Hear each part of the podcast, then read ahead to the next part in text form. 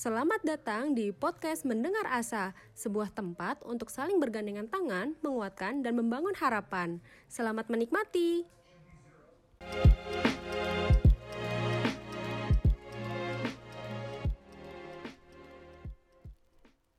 Hai semua, seneng banget nih akhirnya kita bisa on air di podcastnya BEM UI. Nah, kali ini kita dari Departemen Sosial Masyarakat bakal bawain podcast dengan judul Mendengar Asa. Nah, semoga podcast ini jadi uh, tempat kita bisa memberi manfaat dan sampai ke hati kalian semua.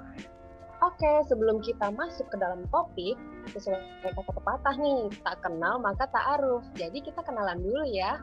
Halo semuanya, kenalin aku Sarah dan rekan aku Cassandra yang merupakan staf Sosmas BEM UI 2021 akan membersamai kalian beberapa waktu ke depan dengan topik yang seru dan juga insightful banget. Jadi stay di sini terus ya. Bener banget nih Kak Sarah, podcast kali ini tuh wajib banget ya dipantengin sampai akhir karena seru dan bermanfaat banget. Nah, tapi kita tuh nggak akan berdua doang nih di sini kita udah manggil narasumber yang super kece banget itu uh, Mbak Lucy, dosen dari Fakultas Psikologi UI, khususnya mata kuliah Psikologi Keluarga untuk ngobrol-ngobrol dan bertukar topik kali ini. Nah, topik yang mau kita bawa itu apa sih Kak Sarah sebenarnya?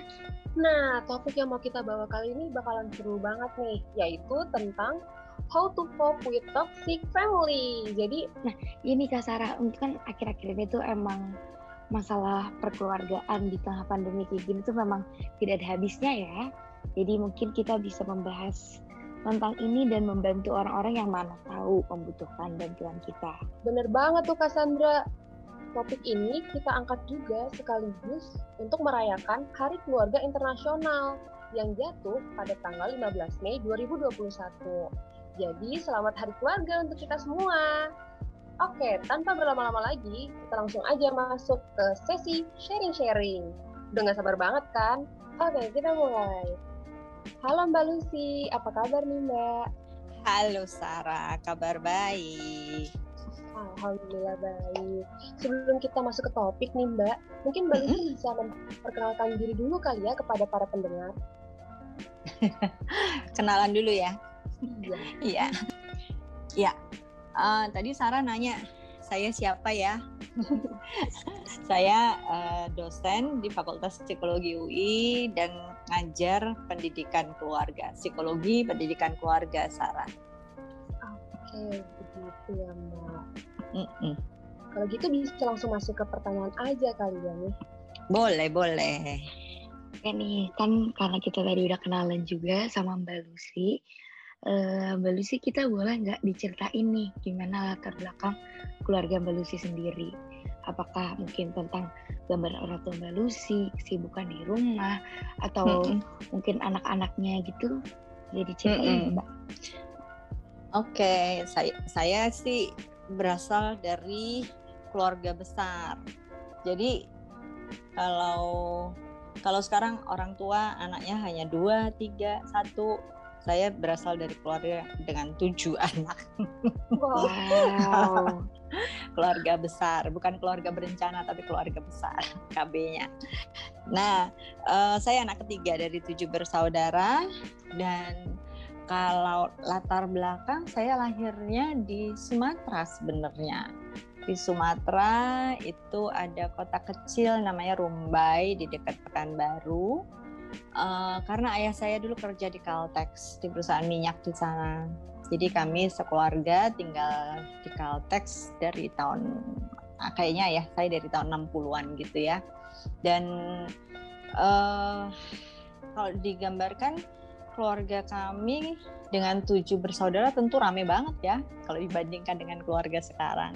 Iya, Den mm, dengan tujuh anak pasti tujuh kepribadian, tujuh kebiasaan, tujuh kenakalan, tujuh semuanya. Nah, uh, digambarkannya keluarga kami keluarga konvensional ya. Ayah ibu saya membesarkan uh, dengan cara-cara yang konvensional, di mana mungkin dibandingkan dengan keluarga sekarang yang lebih demokratis karena anaknya dulu banyak cenderung otoriter. Cenderung otoriter ya. Ya kalau kita belajar psikologi kan kalau anaknya banyak orang tua cenderung otoriter dan itu cocok. Karena untuk mengatur tujuh anak itu dibutuhkan otoritas. Cuma saya melihat ada perubahan ketika ayah saya kemudian berangkat sekolah ke Amerika dan ketika kembali ayah saya berubah total cara pengasuhan ke kaminya. Jadi tidak seotoriter dulu ya, walaupun masih ada sisa-sisa otoriternya yang mana saya pikir itu karena terekspos dengan dengan pendidikan orang-orang di Amerika ya yang lebih demokratis, anak itu lebih terbuka dan sebagainya. Jadi eh, belakangan-belakangan itu saya melihat ayah saya sudah sangat berubah. Kalau ibu saya sih sama ya, sehingga di situ saya banyak belajar tentang bagaimana mengasuh anak, bagaimana bisa mendengarkan anak dan sebagainya. Gitu sih Sarah. Eh Cassandra tadi ya. Gimana? Oke, berarti emang apa ya keluarga itu punya dampak yang besar ya Mbak kepada diri kita sendiri juga. Mm -mm. Mm -mm. Banget. Jadi karena kita itu kan dari lahir sampai kita remaja, sampai kita emerging adult ya di awal-awal masa dewasa, kemudian kita menikah berpisah kan, itu sepanjang hidup itu kan kita sama keluarga. Jadi di situ memang dibentuk perilaku kita oleh keluarga. Misalnya kalau keluarganya itu uh, religius ya, pasti dia akan membesarkan anak-anaknya dengan cara religius. Kalau keluarganya suka sama alam, ya saya punya temen tuh uh, baru lahir anak-anaknya masih bayi udah diajak naik gunung. Terus ada keluarga yang mungkin suka laut ya itu dari kecil anaknya udah dikenalin laut berenang dan sebagainya nah itu tentu akan mempengaruhi uh, perilaku anak dan akhirnya kepribadian anak gitu. Jadi iya kalau dibilang sangat berdampak iya sangat berdampak ya bagi anak. Itu Cassandra hmm, gitu ya uh, aku juga sebenernya uh, tadi ini sih pas dengar begitu ayahnya Mbak Lucy pulang dari Amerika habis langsung berubah itu berarti kayak di setiap tempat itu berarti emang cara didiknya beda kali ya Iya. Kalau bisa sampai berubah gitu berarti ada hal yang mungkin beliau pelajari di sana sampai akhirnya uh, jadi lebih melunak gitu ya ke anak-anaknya keren sih keren. Iya, betul. Karena kalau pola asuh itu kan dipengaruhi oleh bagaimana kita dulu diasuh orang tua. Oh, iya. Dan misalnya, misalnya Cassandra orang tuanya punya pola asuh tertentu. Nah di kepala Cassandra cara mengasuh anak ya kayak gitu kan. Hmm. Nah kecuali kemudian Cassandra terekspos dengan sesuatu yang berbeda, Nah, pola asuh yang tadinya udah ada di kepala akan mengalami perubahan sedikit-sedikit. Oh, kayaknya yang dulu ayah saya lakukan nggak bener deh, ibu saya lakukan nggak tepat deh. Terus saya mencoba melakukan uh, pengasuhan ke anak saya dengan cara yang berbeda, yang uh, berasal dari pengetahuan saya yang baru itu. Gitu. Oh, wow, berarti keluarga itu emang benar ngaruh banget ya ke perkembangan kita juga gitu. Iya, betul. Oke, tadi kan juga sempat disinggung ya tentang pola asuh nih Mbak. Aku pengen tanya deh, kira-kira Mbak punya pengalaman yang kurang menyenangkan nggak sih dengan keluarga? Mungkin itu dari segi pola asuh orang tua yang tiba-tiba berubah, terus mungkin timbul sesuatu dalam diri Mbak, suatu ketidaknyamanan atau apa pun itu, atau mungkin ada respon yang kurang menyenangkan juga dari anggota keluarga yang lainnya terhadap diri Mbak, sehingga uh, pengalaman itu bisa dikatakan tidak menyenangkan gitu mbak. Iya, ada sih Sarah ya. Uh, mungkin ini sesuatu yang nggak nggak mengenakan untuk diceritakan, tapi saya pikir ini sesuatu yang penting untuk kita ketahui bersama ya. Jadi kalau ayah saya itu dulu cenderung keras dan uh, mendorong anak-anak itu untuk menampilkan dirinya sebaik mungkin. Nah, untuk bisa mencapai itu ayah saya uh, menggunakan kekerasan jadi mukul ya mukul anaknya kalau ada uh, nilai jelek atau apa kalau orang Jawa bilang disamblek jadi pahanya dipukul gitu nah uh, itu tentu nggak menyenangkan dan waktu itu saya merasa bahwa saya malah jadi nggak bisa berprestasi karena ayah saya menggunakan uh, apa pukulan gitu. Kita kan jadi takut ketika uh, mencoba untuk menampilkan prestasi sebaik mungkin, malah kita jadi takut gitu. Jadi uh, berusaha menampilkan, tapi bukan karena ingin menampilkan, tapi karena kita takut dipukul. Yang kemudian memang akhirnya ayah saya tidak melakukan itu lagi, seperti yang tadi saya sampaikan. Nah, uh, itu juga yang membuat akhirnya ketika saya memiliki anak, saya nggak mau melakukan hal tersebut. Jadi in my life as parents ya sebagai orang tua, saya tuh nggak pernah melakukan tindakan itu sama sekali ke anak-anak saya. Dan kebetulan karena belajar psikologi, saya punya punya pengetahuan ya cara-cara yang positif untuk mengarahkan anak dan sebagainya. Sehingga saya belajar untuk melakukan itu instead of saya menggunakan apa yang dulu orang tua saya uh, lakukan itu kalau dari orang tua kalau dari saudara sekandung ya karena keluarga besar ya anak-anaknya banyak tentu yang muncul adalah sibling rivalry. Hmm, ya kan? Iya. Hmm, iya. Jadi di situ terjadi kayak persaingan antar saudara.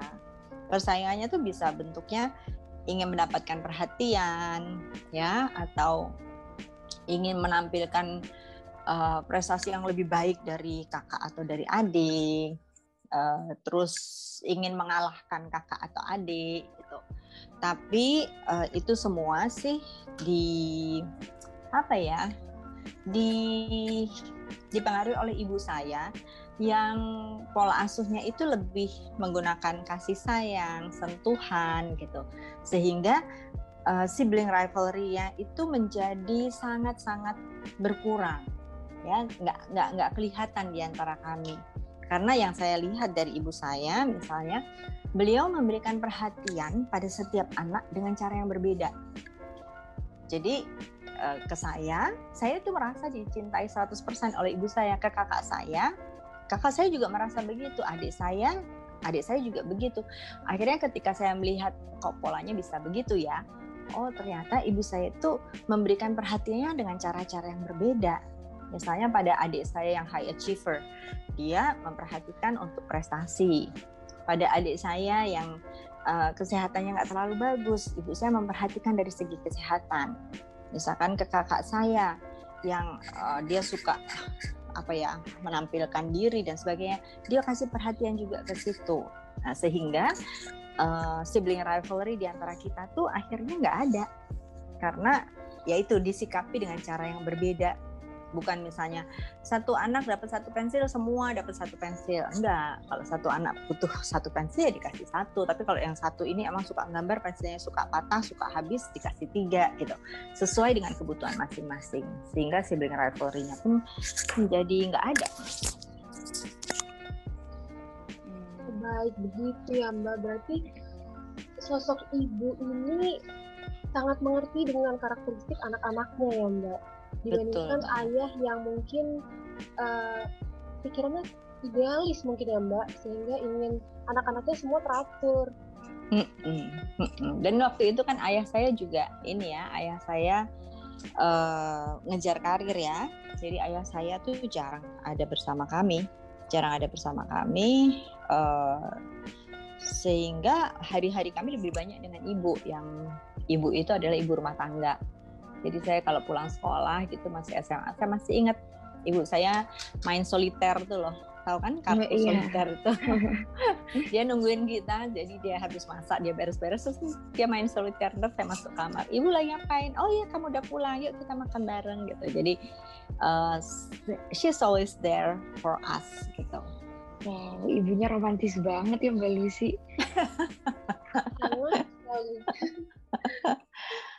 Lalu Mbak, kita udah bahas-bahas tentang latar belakang keluarganya Mbak Lucy nih. Di hmm. akhir-akhir hmm. ini tuh ada istilah-istilah baru nih tentang keluarga. Dan hmm. ini juga lumayan ramai sih di internet yaitu hmm. toxic family. Hmm. Hmm. Kira-kira pendapat Mbak Lucy mengenai kayak kasus toxic family ini tuh kayak gimana sih Mbak? Ya, jadi toxic family itu sebenarnya kan satu situasi di mana ketika ada satu anggota keluarga nggak menghormati batasan-batasan atau boundary yang kita miliki antar anggota keluarga, nah di situ terjadi uh, situasi nggak menyenangkan kan. Misalnya uh, apa? Ada satu anak yang pemarah banget, ya, misalkan saudara bertiga, satu anak yang sangat pemarah, yang mungkin gampang tersulut dan sebagainya terus uh, karena dia kesel kemudian dia membuli adiknya dan sebagainya. Nah itu kan membuat situasi di keluarga menjadi nggak sehat. Ada yang merasa tertekan ada yang merasa stres secara mental emosional tuh merasa nggak nyaman. Nah itu uh, sering disebut sebagai toxic family. Jadi situasi yang tidak menyenangkan di dalam satu keluarga karena ada satu atau lebih anggota keluarga yang kemudian melewati batas-batas dari perilaku yang seharusnya gitu. Oh, Oke, bener banget sih mbak, bener banget. Apalagi di masa pandemi ini kan kita emang ya. harus di rumah aja kan ya. Betul. Nah artinya Betul. kita akan ketemu keluarga hampir 24 jam gitu. Mm -mm. Makanya isu ini bakal, bak, makanya isu ini menjadi penting banget ya mbak. Iya, itu banyak dikeluhkan sih ya. Karena saya bekerja dengan mahasiswa itu banyak juga mahasiswa yang mengeluhkan kalau di kuesioner segala macam yang kita kita lempar ke mahasiswa. Itu keluhannya adalah saya di rumah malah nggak bisa belajar. Jadi kapan PJJ ini selesai kalau saya di kos-kosan saya lebih tenang karena saya bisa mengatur diri sendiri dan saya nggak riuh dengan pertanyaan-pertanyaan orang tua saya atau dengan keberisikan adik saya atau dengan kakak saya yang suka membuli. Nah, itu memang muncul sih, bener banget itu. Bener. Ya, iya, makanya tuh Mbak. Uh, oh iya, tapi aku pengen nanya deh Mbak.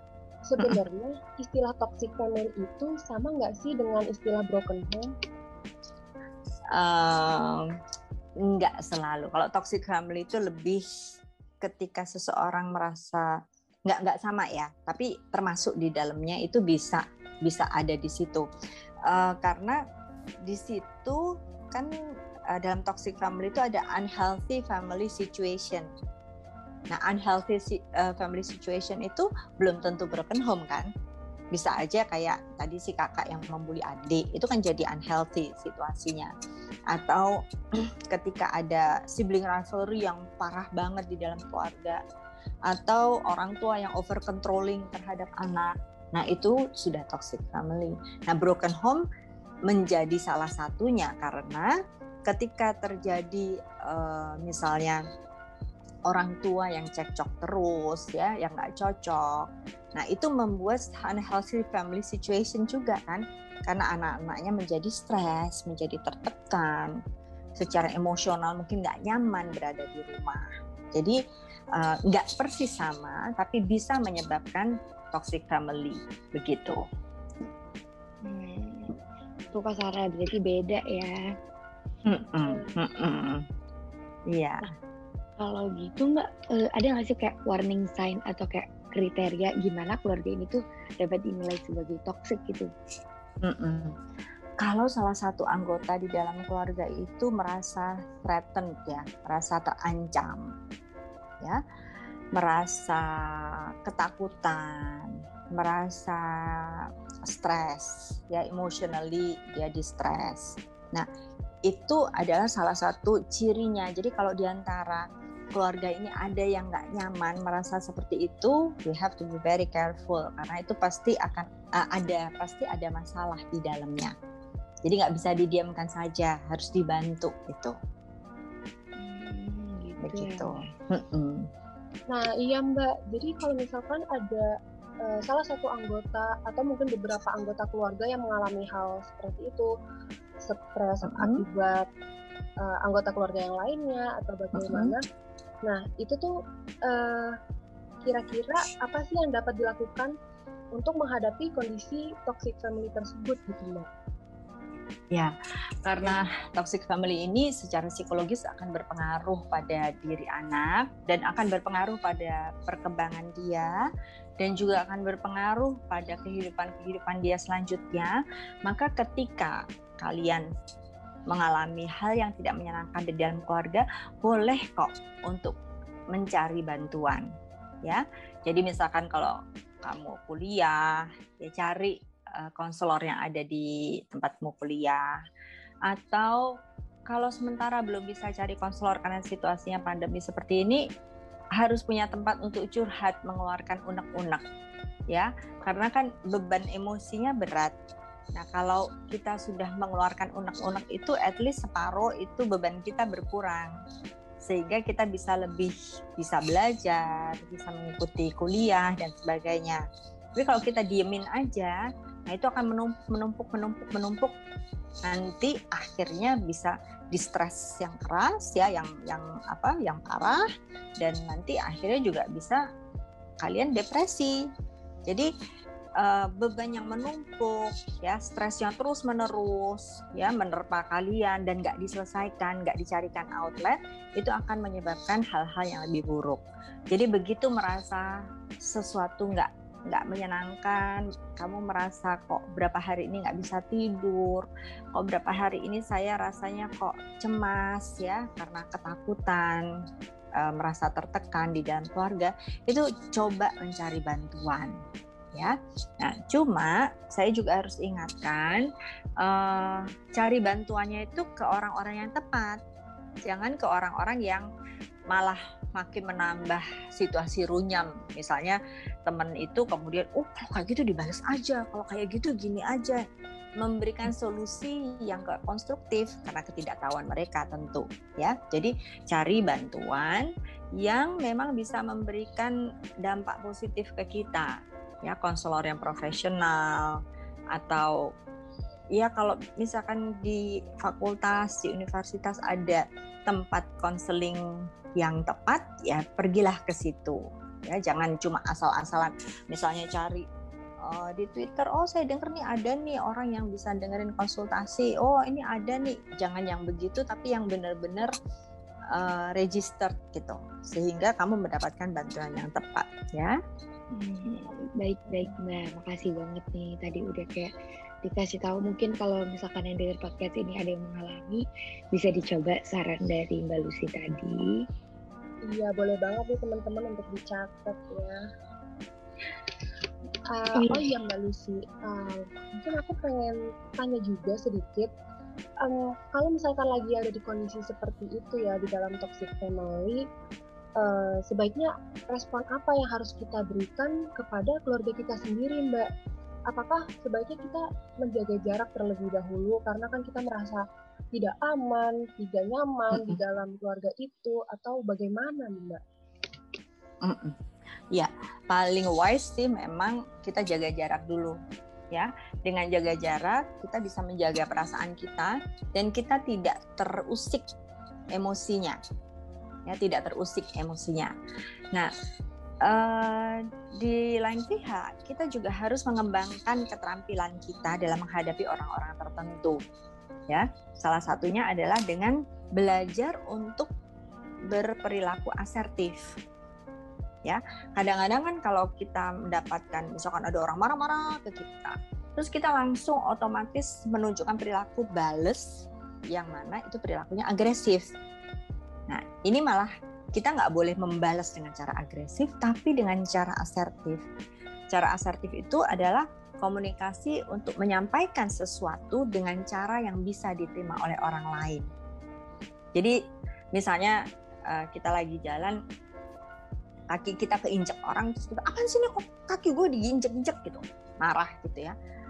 Tapi kalau asertif, itu kita bisa, aduh sorry, mas sorry kakinya nginjek saya gitu orangnya mungkin kaget tapi dia menerima oh oh oh maaf ya maaf ya gitu.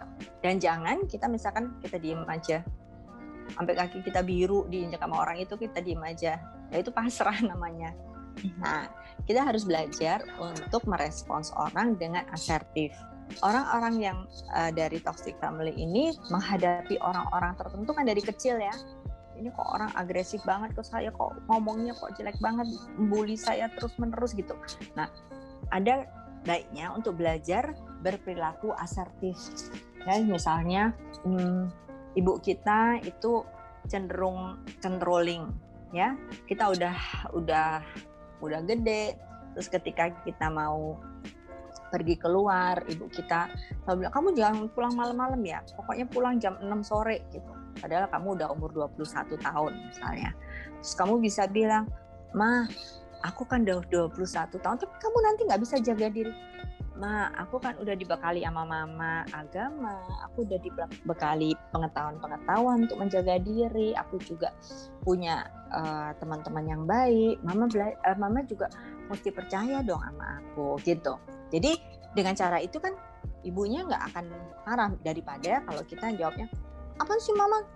Aku dianggap anak kecil, masa pulang jam 6 sore? Aku tuh udah gede. Nah itu perilaku yang agresif yang akhirnya membuat mama kamu juga akan marah gitu. Sedangkan kalau kita menjawab dengan asertif, dengan nada rendah, nada rendah itu penting ya. Nada rendah, nggak marah, tapi memberikan fakta-fakta dan memberikan apa ya, peneguhan pada mama bahwa kamu nggak usah khawatir, saya udah gede. Tapi kita juga harus menunjukkan bahwa kita memang bertanggung jawab dan uh, melakukan apa yang kita katakan. Nah, itu akan membuat situasi lebih baik karena komunikasi itu kan proses belajar ya. Ibu harus belajar uh, untuk menjadi orang tua, anak remaja, anak dewasa. Ya, Bapak juga harus belajar begitu. Kalian juga belajar untuk menerima orang tua kalian yang udah makin tua, mungkin makin senewenan, makin takut, makin kagetan. Nah, itu harus ketemu titik tengahnya sehingga dengan berperilaku asertif kita berkomunikasi asertif maka orang tua kita juga akan oh oke okay, oke okay. dia berpikirnya dengan uh, bukan dengan emosi tapi dengan rasionya gitu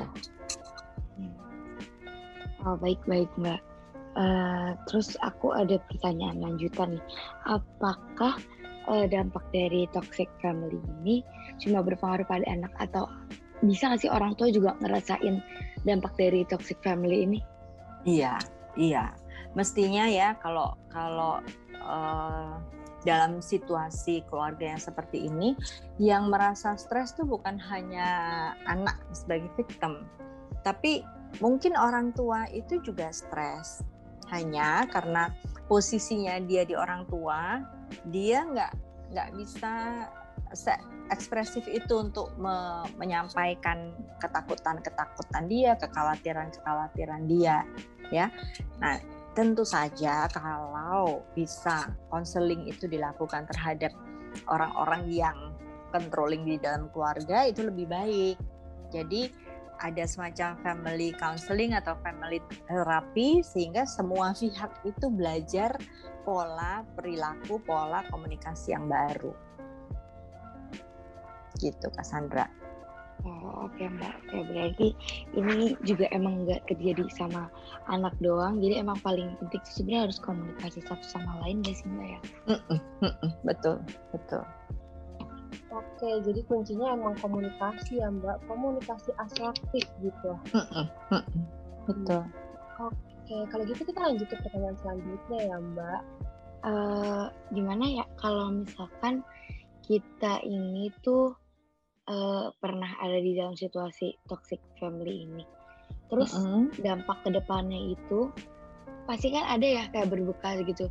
Nah ada nggak sih cara-cara khusus untuk kita untuk mengatasi efek atau dampaknya dari pengalaman kita itu?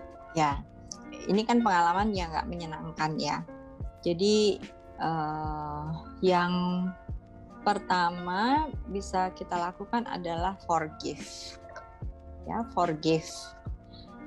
Uh, memaafkan orang yang menimbulkan rasa nggak nyaman dalam diri kita dan memaafkan diri kita sendiri. Ya supaya kita berdamai dengan diri kita. Dan ya udah yang udah lewat udah saya belajar apa dari hal ini dari situasi ini. Kemudian bagaimana saya bisa memperbaiki. Gitu. Jadi uh, supaya kitanya juga nyaman ya ketika kita keluar dari situasi itu ya kita harus ada proses healingnya ya menyembuhkan diri sendiri supaya ya kita bisa melangkah ke depan itu dengan lebih baik dan lebih positif gitu Cassandra. Oh oke oke oke mbak ya ngerti juga sih. Boleh banget tuh ya teman-teman untuk dicatat gimana caranya untuk mengatasi dampak dari toxic family.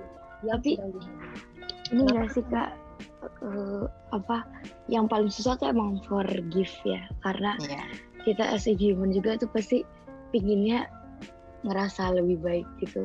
Dan kadang Iya. tuh pinginnya balas dendam gitu tapi kalau misalkan itu nggak bakal nggak bakal selesai juga sih ya masalahnya. Betul, nggak nyelesain masalah kalau kita balas dendam. Lebih baik kita forgive dan terus kita uh, mikir saya harus melakukan apa supaya saya lebih baik. Misalkan juga apa yang harus saya lakukan untuk keluarga saya supaya nggak akan terjadi hal yang sama ke depannya, gitu kan?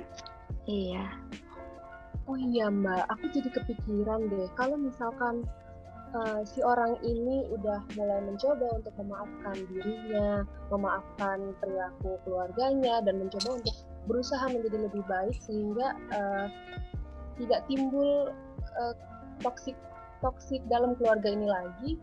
Namun keluarganya itu tetap sama gitu mbak. Jadi apakah mungkin untuk timbul learn helplessness Iya, bisa banget sih kita learn helplessness ya. Akhirnya kita ya udahlah, ya udah. Emang akhirnya supaya kita juga eh, nggak pusing ya ketika misalkan kamu mandiri. Ini yang penting sih, jangan takut untuk mandiri ya. Karena misalnya kita berada dalam toxic family yang orang tua yang controlling, over controlling, terus over critical, terus kalian mau keluar dari rumah nggak boleh. Nah, akhirnya kalian stay di rumah terus. Nah, itu uh, membuat situasi nggak nyaman kan. Nah, pada satu titik kita harus bilang bahwa enggak, saya harus mandiri. Nah, emang gaji saya nggak banyak, tapi teman-teman saya juga bisa kok dengan gaji segini hidup mandiri, kos dan sebagainya. Walaupun sekota dengan orang tua, saya menunjukkan kemandirian saya. Itu jangan takut untuk melakukan itu, karena begitu kamu hidup sendiri, kamu itu akan uh, punya perspektif yang berbeda, ya. Dan kamu uh, punya kemampuan untuk mengarahkan diri sesuai dengan apa yang kamu inginkan gitu. Jadi kamu menjadi person person yang benar-benar mandiri. Nah ketika kamu begitu ya uh, learn helplessnessmu yang ada di dalam lingkungan itu kan kamu menjadi lebih memampukan diri kamu. Karena kamu pisah dan kamu menunjukkan saya bisa dan kamu hidup dengan cara kamu sendiri ya. Akhirnya ya akan ada hubungan yang dalam tanda kutip lebih sehat karena kan ketemu di saat situasi hati lagi bagus datang berkunjung hari minggu ngobrol satu jam dua jam habis itu pergi gitu. Nggak sepanjang hari terus menerus ya. Mungkin kalau ibu atau ayahnya itu controlling overcritical itu ya hanya satu dua jam di hari minggu itu aja. Tapi yang lain-lain kan dia menjadi dirinya sendiri. Jadi memang akhirnya ketika kamu menjadi adult ya kamu bisa memutuskan semuanya sendiri, kamu bisa melepaskan diri dari keluarga tersebut. Ya, tapi kalau misalkan kamu tetap mengintil terus di dalam nggak berani ngambil keputusan untuk keluar, ya akhirnya kamu tetap di dalam situasi itu dan yang muncul adalah learn helplessness tadi gitu. Mungkin learn helplessness yang harus dijelasin ya. bisa bisa bisa nanti kita buat ini apa namanya podcast sesi duanya sama Mbak Lucy lagi. Aduh. Iya iya iya. Oke, berarti emang kita harus berani ya Mbak untuk melangkah keluar dari toxic family tersebut. Iya. Jangan takut gitu ya teman-teman. Nah, tadi kan udah disinggung juga nih tentang cara bagaimana mengatasi uh, dampak dari toxic family tersebut.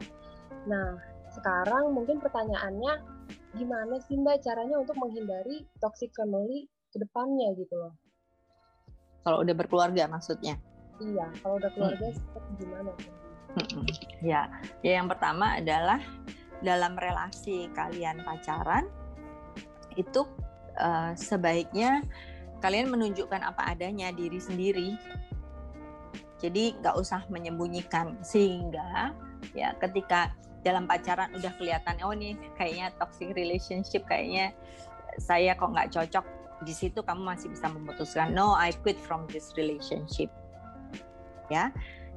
Karena uh, kalau kalian pacaran itu kan kayak berburu ya. Di masa berburu kalian berburu. Ya carilah buruan yang baik gitu. Ya kan? Jadi iya, jangan cuma ya udah deh terima aja deh yang kayak gini deh gitu. Enggak. Kamu punya hak untuk memilih dan pilihanmu itu harus pilihan yang terbaik nah jadi waktu pacaran kalian udah harus punya bayangan nih orang sifatnya kayak apa ya? Uh, habitnya kayak apa? Kalau dia marah seperti apa? Kalau dia kecewa seperti apa? Worst of the worst dari orang itu harus kita ketahui ya? Karena habis itu kita menikah kan seumur hidup kita akan sama dia. Hmm. sehingga kita harus benar-benar tahu orang itu seperti apa nah setelah uh, kita tahu persis ya kita menikah kan kita udah lebih safe ya kecuali kalau tiba-tiba uh, orang itu ketika menikah kemudian berubah total nah di situ mungkin ada ada ada hal yang harus kita lakukan, misalkan konseling dan sebagainya. Tapi dasar dari perkawinan itu adalah kita harus saling menghormati dan membentuk komunikasi yang positif. Jadi kalau ada masalah apa pun disampaikan, dibicarakan, jalan keluarnya bagaimana. Itu semuanya dilakukan dari awal, ya.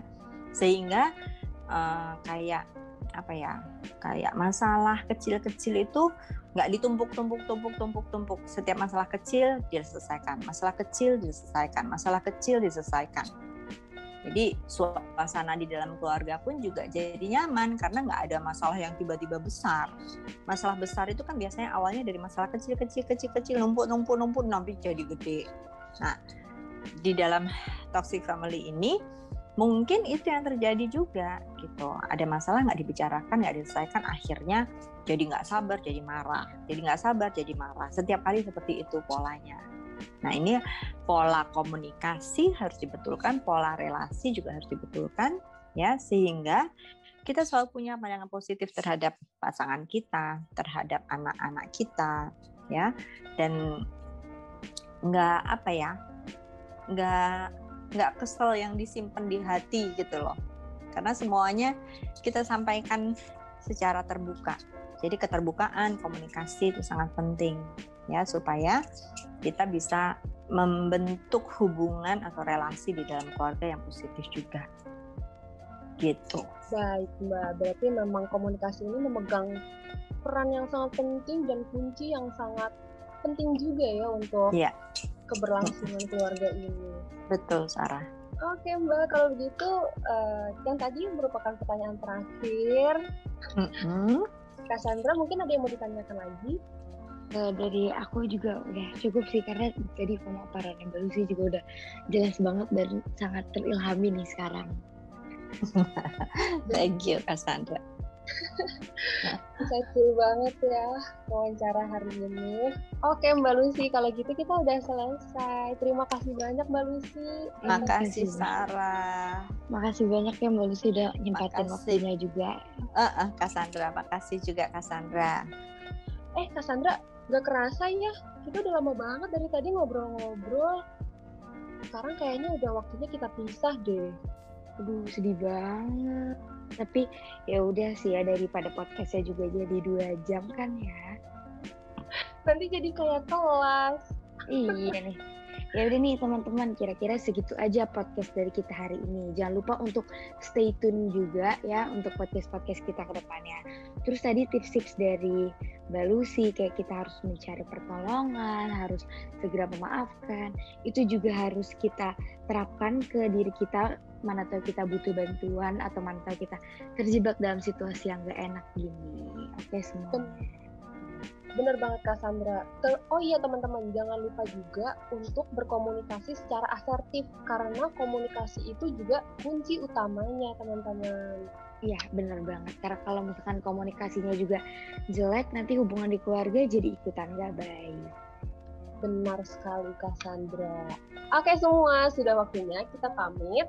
Sampai jumpa di lain waktu. Bye. Bye.